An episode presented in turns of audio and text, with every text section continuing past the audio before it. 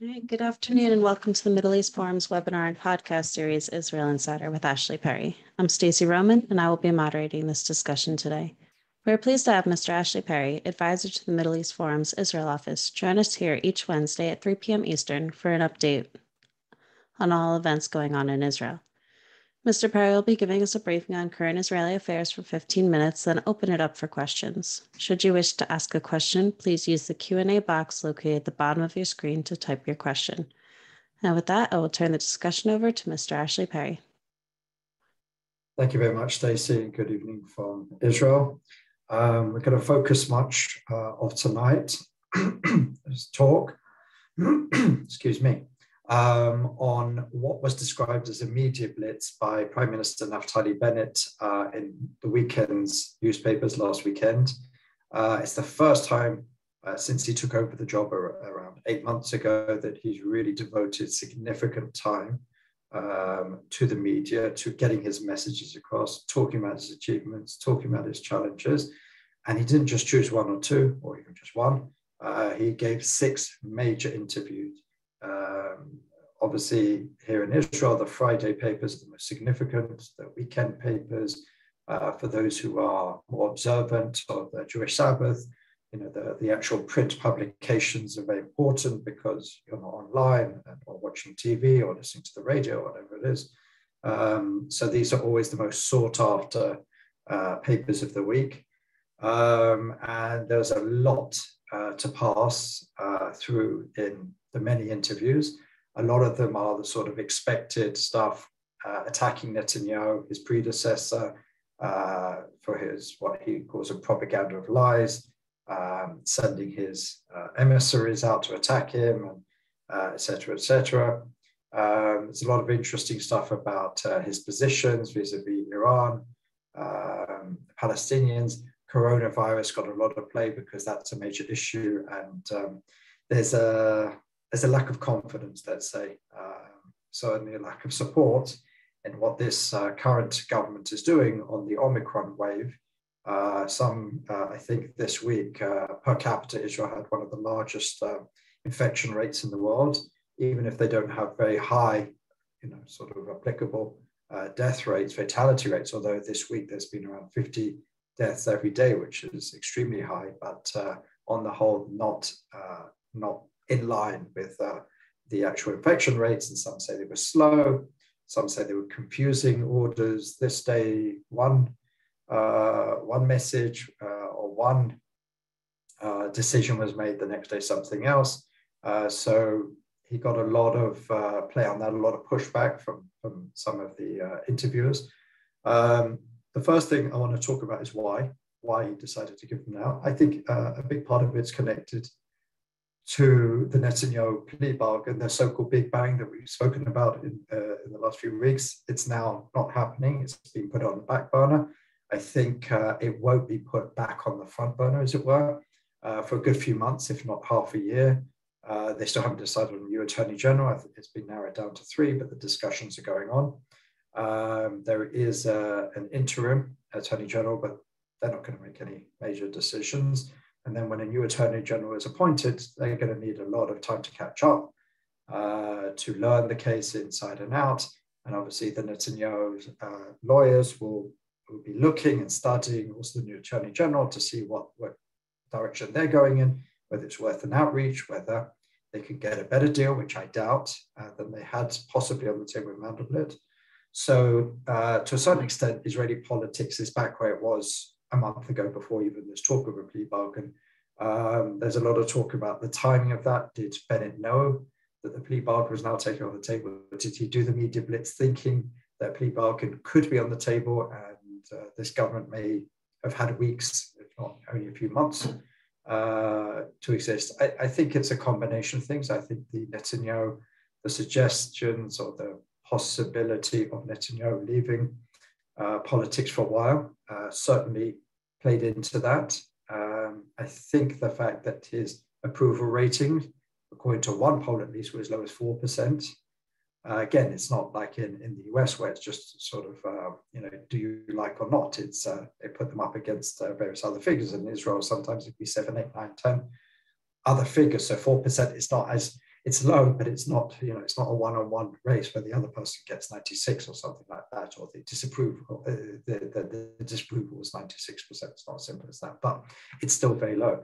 Uh, and obviously the Omicron and the economy and everything going on that certainly didn't help. Um, but what was uh, interesting about it, there was a number of things, a number of things that was interesting. Uh, many people focused on some comments that he made, where again he tried to justify, uh, you know, his right-wing positions. He, he stressed in all his interviews, "I'm still a right-wing man. I still believe in everything I believed in before. I still am against the Palestinian state. I will not meet with Abu Mazen. I will not meet with anyone who's taking IDF soldiers to The Hague, uh, the ICC." Um, despite the fact that other members of the cabinet are. He said that there'll be no Oslo process, unlike in his predecessor's time, alluding to Netanyahu, who had met with uh, Mahmoud Abbas and other senior Palestinian leaders, had allowed a peace process, a diplomatic process to happen various times during his tenure. Uh, and he really tried to, to push his right wing credentials, admitting that it's a difficult government to govern because there are different elements with people who disagree with him. And, you know, they they they have their meetings, they have their uh, ideologies, they have their their own narrative, and but there's going to be no uh, there's going to be no practical purpose. He talked about the fact that he stopped, he said no to U.S. President Biden on the U.S. consulate issue in Jerusalem. Uh, he played this up. He said, i am more right wing. I've been building more." And now, at the moment, uh, today, uh, Avichai Mandelblit, on pretty much his last decision, allowed for uh, the establishment, at least posed no problems or challenges to the establishment of a new uh, outpost at Eviatar, which is a big bone of contention within the government that could also bring up uh, some issues. But what he did say, which was interesting, is that he is the head of a new national camp. Um, national camp in Israel means the right wing camp. Uh, the left wing is usually called the Dovish camp or the peace camp. The national camp usually signifies the right wing. Um, and what a lot of commentators were trying to get out of that is that uh, there is talk, the assessments uh, claimed that uh, uh, uh Bennett is trying to uh, put his Yamina party with Gideon Saar's New Hope party and Avigdor Lieberman's Yisrael Beitenu party together to create a new right-wing party that could challenge the Likud. this is what a lot of people were talking about. Uh, my particular view is it was something less than that. I, I don't believe that there will be this new party. I think what he was trying to say is that there's a significant national camp within this alternative government, um, and that uh, it's significant enough and it's leading uh, the state. I think his argument would be that he's allowed he's done a lot more right wing things even than the previous so-called right wing government. That's his argument. Um, and while I'm sure that there have been talks, have been certain people interested in putting together a larger party, I don't believe it will happen for a number of factors. For Naftali Bennett, it makes sense because he really hasn't made that many inroads since he's been prime minister uh, to try and get boost his numbers. Uh, his numbers, when it comes down to how much percentage he would get in the next elections, how many seats, has not expanded. He's pretty much lost uh, most of his right wing base, his uh, right wing religious base. He's brought in some more moderates, moderate right wing, um, uh, but he's probably lost his base. So I think uh, uh, he understands that. So maybe uh, for him, it makes sense. Even for Gideon Saar, um, whose polling numbers have really dropped, and in certain polls, he's not even reaching the threshold, which means if elections were held today, he wouldn't necessarily even uh, pass the threshold and, and, and gain any Knesset seat. Uh, for Avigdor Lieberman, it makes less sense, and, uh, and the reasons are multiple. First of all, Avigdor Lieberman, as opposed to the other two, have has a solid base. When I say solid, we're talking about five to six minimum of old Russian-speaking Israelis uh, that he can count on. He's ensuring, no matter what, that uh, he will look after that base. And you know, if he can get another seat or two, that that's uh, an added bonus. Naftali Bennett, as I said, has lost his base. Gideon Saar never really captured a base, and whatever base he had is, seems to have deserted him, perhaps returned to the Likud, according to the polls. Um, but also, Avigdor Lieberman has been burnt by this sort of uh, coming together of other parties. Uh, there was a time, it was, I think, if I'm not much mistaken, 2013, where Likud and Yisrael Beitenu ran together. That was mostly on the advice of um, American strategist Arthur Finkelstein, who worked with both Netanyahu and Lieberman and was trusted by both. And he came up with these numbers that together the parties would have 45 seats, returning to the days where there'd be one supremely large party. And that's what uh, uh, the two parties sort of ran on. They believed that together they could become one larger party. Uh, in the end, they actually uh, slumped to a pretty meager 31. Uh, and I certainly think that burnt Avigdor Lieberman, and it also sent a message wider in Israeli politics on the whole that a sum of your parts, you're never as strong together as the sum of your parts. Because again, Victor Lieberman and Naftali Bennett and Gideon Saar may be close on diplomatic issues or political issues or security issues, but on other issues, for example, religion and state, which is a major issue at the moment, they're much further apart. Uh, you've got the hawkish members of Yamina on religion and state issues, whereas Israel Beitenu is uh, far more dovish on religion and state issues. What I mean by that is wants to reform things like kashrut, um, conversion, uh, the Kotel compromise, uh, things like that. They're much closer to Yesh Atid's positions on those. So I think it would be very unwieldy to have these uh, parties together. And again, you know, they can agree on certain things and disagree on other things while they're separate parties, but together it's, it's far more difficult to formulate a common stance across the board. So I don't see that happening. I could be wrong. Um, but I, I, just don't think it will happen because again, you'd have to put the egos aside. They're being burned. Uh, where where is their base? Because if you if for example Avigdor Lieberman comes in, maybe some of the more traditionally based supporters of Naftali Bennett would then be turned off and move to another party, and vice versa. So again, I just I just don't see that happening. But I think what Bennett was trying to say is that he is, you know, his government that he's leading has a significant right wing camp in it, and they are getting some things done, obviously not everything. And he, he underlined the fact that he's not able to achieve everything he's able to achieve. Um, but I think that's more likely than anything else. So I don't see necessarily the formation of a new party. Uh, obviously, there's a certain amount of time until elections, so one never knows. Uh, another very interesting element, and it's significant, is that uh, one of the papers that he went to and gave a, a very long, a lengthy interview with Yisrael Hayom.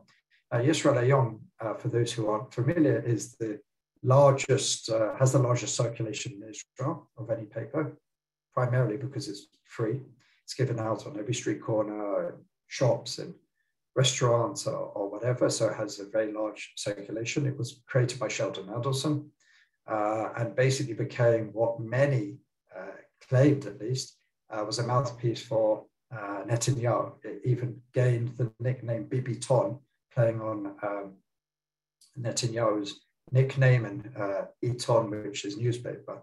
Uh, something obviously the paper itself rejected, uh, but interestingly, Sheldon Adelson passed away a number of months ago, and uh, his, his widow, Miriam Adelson, has taken over uh, at the paper. And it seems like she's a lot more angry over Netanyahu's um, attitude towards the paper. And that's what part of the, uh, the Netanyahu criminal case is that he said that he would stop Israel Hayom from having a Friday edition, which hurt its main rival, Yediot Achronot in a deal with Yediot Achronot uh, um, to give more favorable coverage. That's, I think that's uh, the case 2000. That's a large part of case 2000. And Adelson's was certainly not happy about it at the time, but a lot more information has come out during the court case. And it's said that Miriam Adelson certainly feels a lot more bitter towards the whole experience than her late husband did. What we saw this week um, was that the editor, Boaz Bismuth, uh, resigned or at the position, or who knows, was asked to leave the position. Uh, Boaz Bismuth was very much in the Netanyahu camp, was very much a, a loyalist to the Netanyahu narrative and Donald Trump as well. Uh, the fact that he's been uh, replaced um, has led to a lot of suggestions that the paper is going to start moving towards Naftali Bennett. Uh, that apparently Miriam Adelson is a lot more sympathetic to uh, Bennett, don't forget, Bennett was attacked many times in the past, as all of Netanyahu's uh, allies were. Um, and if Bennett could become the uh, benefactor of this new change in direction uh, uh, towards him from the largest circulation circulated paper in the country, that could be highly significant. Um, there are those who say that it's happening, and a lot of people point to the relatively sympathetic interview he received from Yisrael Hayom, whereas probably he wouldn't have received such a sympathetic one uh, previously. So there's a lot of uh, a lot of talk around that. And although it may seem relatively insignificant, it can be uh, possibly extremely significant. Um, I would like to hear any questions that you may have on any of these subjects or anything else that's happened this week. Okay, thank you so much. We have quite a few questions coming in. The first one from an anonymous attendee is What are the odds of an election being held in the near future? And if so, what party is likely to win? Well, the first question I would say I think it's unlikely. One never knows. Um, uh, I think that now that uh, Avichai Mandelblit uh, has left the Attorney General's office, uh, the plea bargain has certainly been put off for a number of months, if not up to, as I said, half a year, if even the person who comes in, we don't know who that will be, but it's suspected that Netanyahu probably won't get as good deal as he would have under Mandelblit. So perhaps the whole issue is off the table, which means Netanyahu remains as leader of the opposition for now, uh, which also means that this government still retains uh, the significance of being that anti sort of Bibi coalition. Some argue that the only glue uh, of this coalition is the fact that um, uh, it's it's you know it doesn't trust uh, Netanyahu on many different levels. So I think at the moment I don't see elections happening uh, in the immediate near future. And as far as who's going to win, well, uh, you know, as, as, we talked about before, no one really wins. No one party wins Israeli uh, Israeli uh, uh, elections uh, because it's you know it's about their share of the Knesset. And usually, what happens is is that who wins the election usually happens in negotiations after that. the numbers are not drastically changing uh, from poll to poll. The Likud has certainly gained a few of its seats, perhaps, as I said earlier, at the cost of um, uh, New Hope, Gideon Saar's party. Um, but the numbers, the overall mathematics hasn't changed. What actually most polls have said that neither bloc will have a majority. Uh, and the reason for that is because the United Arab list um, uh, will have uh, six or seven seats, maybe even eight. So neither, neither side uh, could form a government without them, and they won't sit with either side. It's one thing for Mansour Abbas's Ram party, who has for a while been, uh, you know, reaching out or reached out to, but no one will sit with um, with uh, the United Arab. So at the moment, we could be, if there were elections today, and the results of the polls would be the actual results, we could just be going for a subsequent uh, number of elections after that. Thank you. And Eric asks Is there any scenario where the religious movement will lose some of its power in Israeli society? When he says religious movement, I'm not clear exactly what he means, but I'm going to assume the ultra Orthodox parties. Um, it's, it has lost power because it's in the opposition, and uh, everything that's happening now in religion and state, uh, certainly to its detriment. You know, it's had the monopoly over kashrut uh, you know, kosher standards in restaurants and and and, uh, and hotels, etc. It's losing its monopoly on conversion. So the, chief rabbinate is trying to fight that tooth and nail. Uh, it lost uh, this week with the passage of the first reading of the enlistment bill. This is something which ostensibly, uh, if one remembers back to that after that first elections before merry-go-round of elections, uh, Yisrael Beitenu uh, Avigdor Lieberman's party said that they wouldn't join a government uh, that wouldn't pass, pass this law. And this law uh, would require a greater number of ultra Orthodox to serve in the army or do national service and increase the numbers every year. But uh, so, so this law actually passed at the second time of counting, at least it passed its first reading.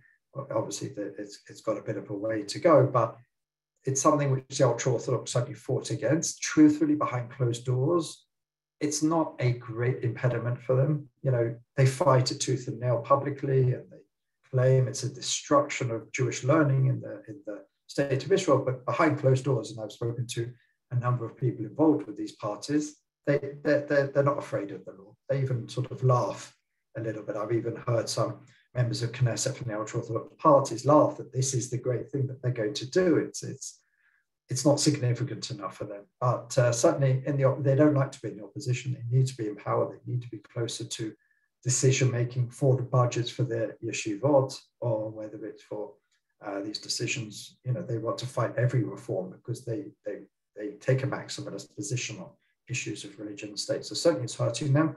But uh, as I said, with the with the dynamics as they are in Israeli politics, the ultra orthodox are always an attractive partner for any bloc, whether it's left or right, because they don't have firm positions on certain key issues like the di- diplomatic or security issues, as long as they get their uh, budgets, they get uh, control over certain ministries, whether it's religious affairs or interior.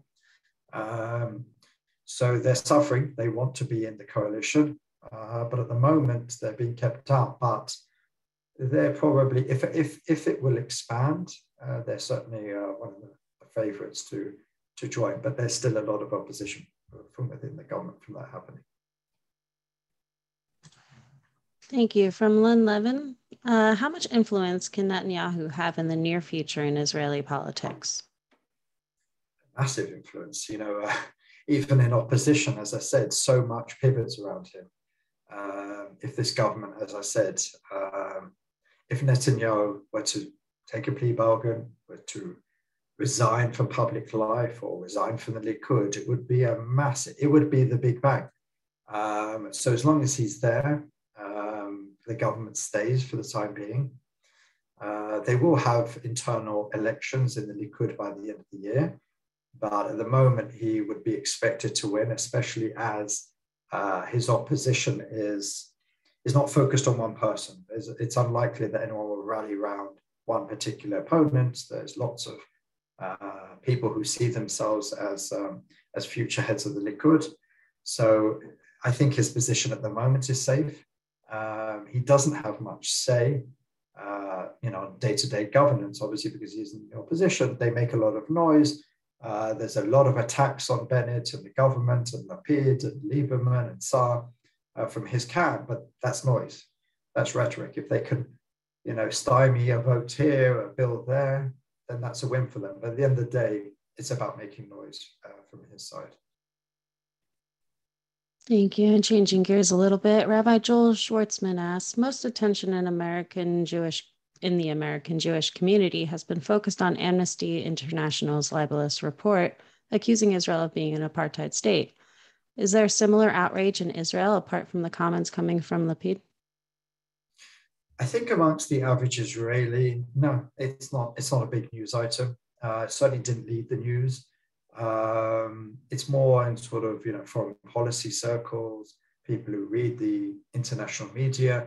Uh, it's been known for a while in, in these sort of circles that there has there is a coordinated and concerted approach to try and frame Israel as an apartheid state. The case obviously can't be made and it hasn't been made, but the terminology is there. I, I read the report uh, before it was uh, released, and you know it, it, was all over the title, it was all over the opening paragraphs, but the case simply wasn't even made seriously.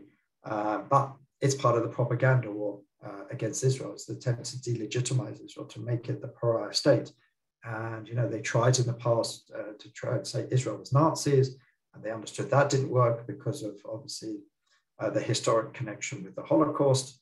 Uh, but apartheid is, is uh, they, they've understood that it's a good frame of reference because uh, a lot of the people that are, are reading it, especially the sort of so-called millennials and a little bit older, don't remember apartheid South Africa. They just know it's bad, it's racist, it's wrong. Um, so, but it's a good framing from their point of view because it certainly frames Israel as an evil state, you know, probably uniquely evil even though Amnesty had called Myanmar apartheid, I'm not sure if they called them apartheid or said some of their actions and policies, they claim that's why they didn't single out Israel.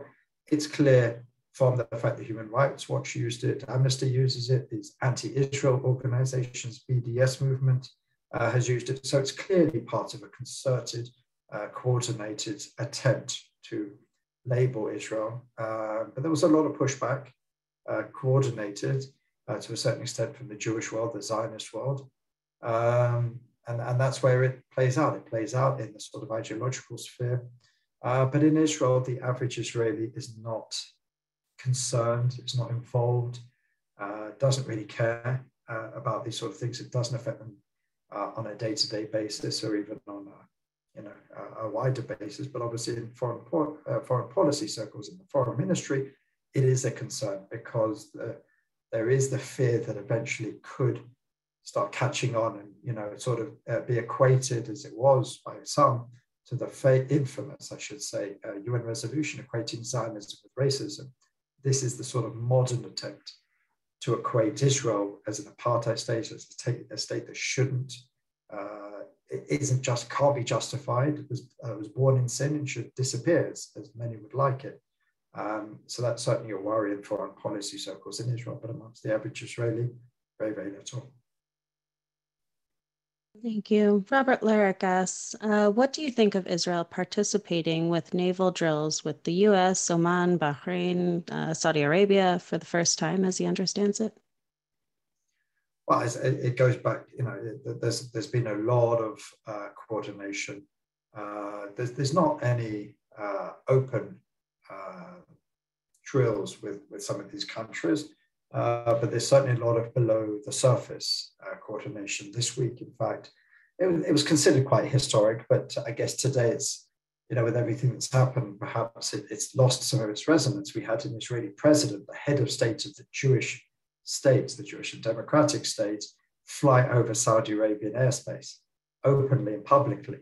Um, that was considered very historic, and certainly, you know, if someone would have said that a few years ago, you would have uh, said it's impossible, especially not with movement on the diplomatic, uh, the Palestinian issue. But the fact is, these things are happening today. So, um, an open public uh, military drills with some of these countries, we're not quite there yet. But I, I don't think uh, I don't think we're a million miles away from maybe something more open. There's there's a lot of talk and a lot of sort of bets on who would be the next country uh, Qatar came out. I don't think Qatar were necessarily at the top of the list anyway, but they came out and said, you know, there's there's nothing doing for us because uh, you know there's nothing doing on the Palestinian uh, front. There's talk about Indonesia, perhaps. There's talk about uh, Oman.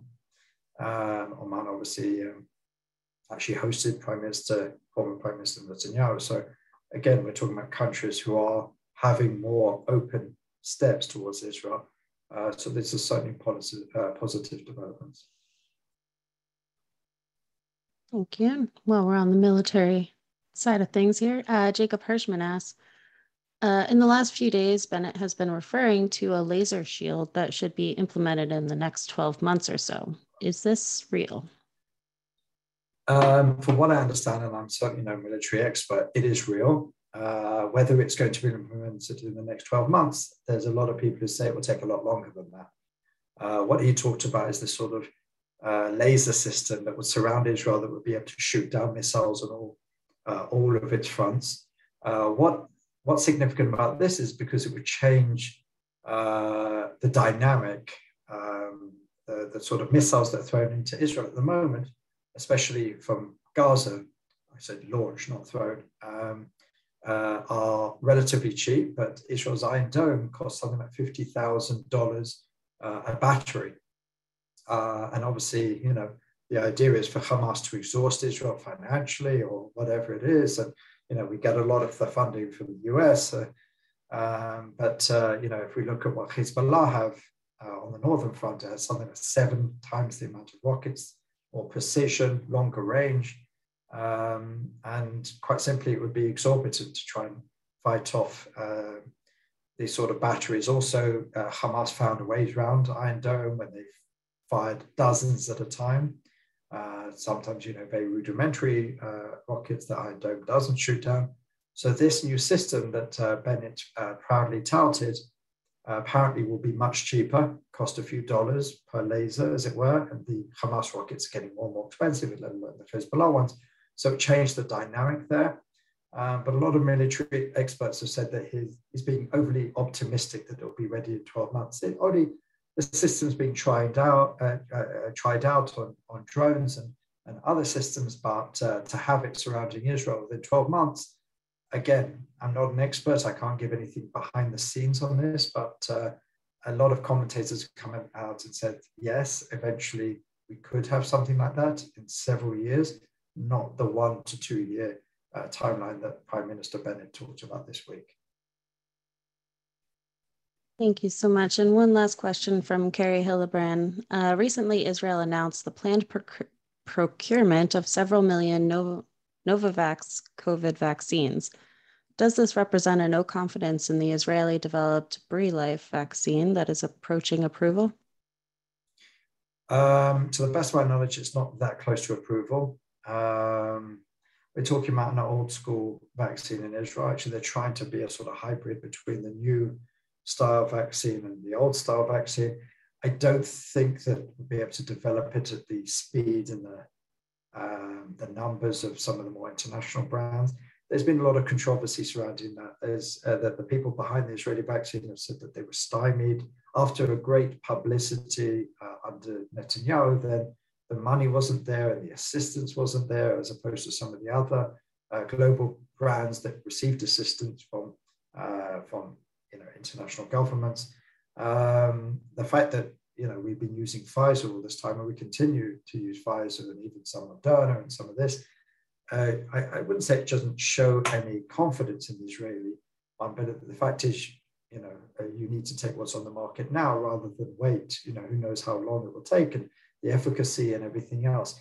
If when it's released, if we can see high efficacy, if it's cheaper, if it's you know whatever it is longer term you know that's that's the secret today it's uh, not so much the efficacy it's whether it can last long term because we've seen all the major uh, rna vaccines are very effective but in the short term they're not lasting as long as everybody would hope so if the israeli one could show that it has high efficacy and longer term uh, solutions then i'm sure the israeli government will will go with it but uh, you know it seems like coronavirus is here to stay. So you know you have to you have to take whatever's out there because coronavirus is is with us yesterday today and tomorrow. And unfortunately you can't wait for a few months time to see what may be. So i think that's it's more about that uh, than anything else. All right. Thank you so much. Well we've come to the close of our webinar and podcast. Ashley thank you so much for taking time to update us this week. Thank you and for our viewers and listeners, please join us Friday at 1 p.m. Eastern for a webinar with Dr. Walid Phares. Thank you all for joining us, and I hope you have a wonderful day.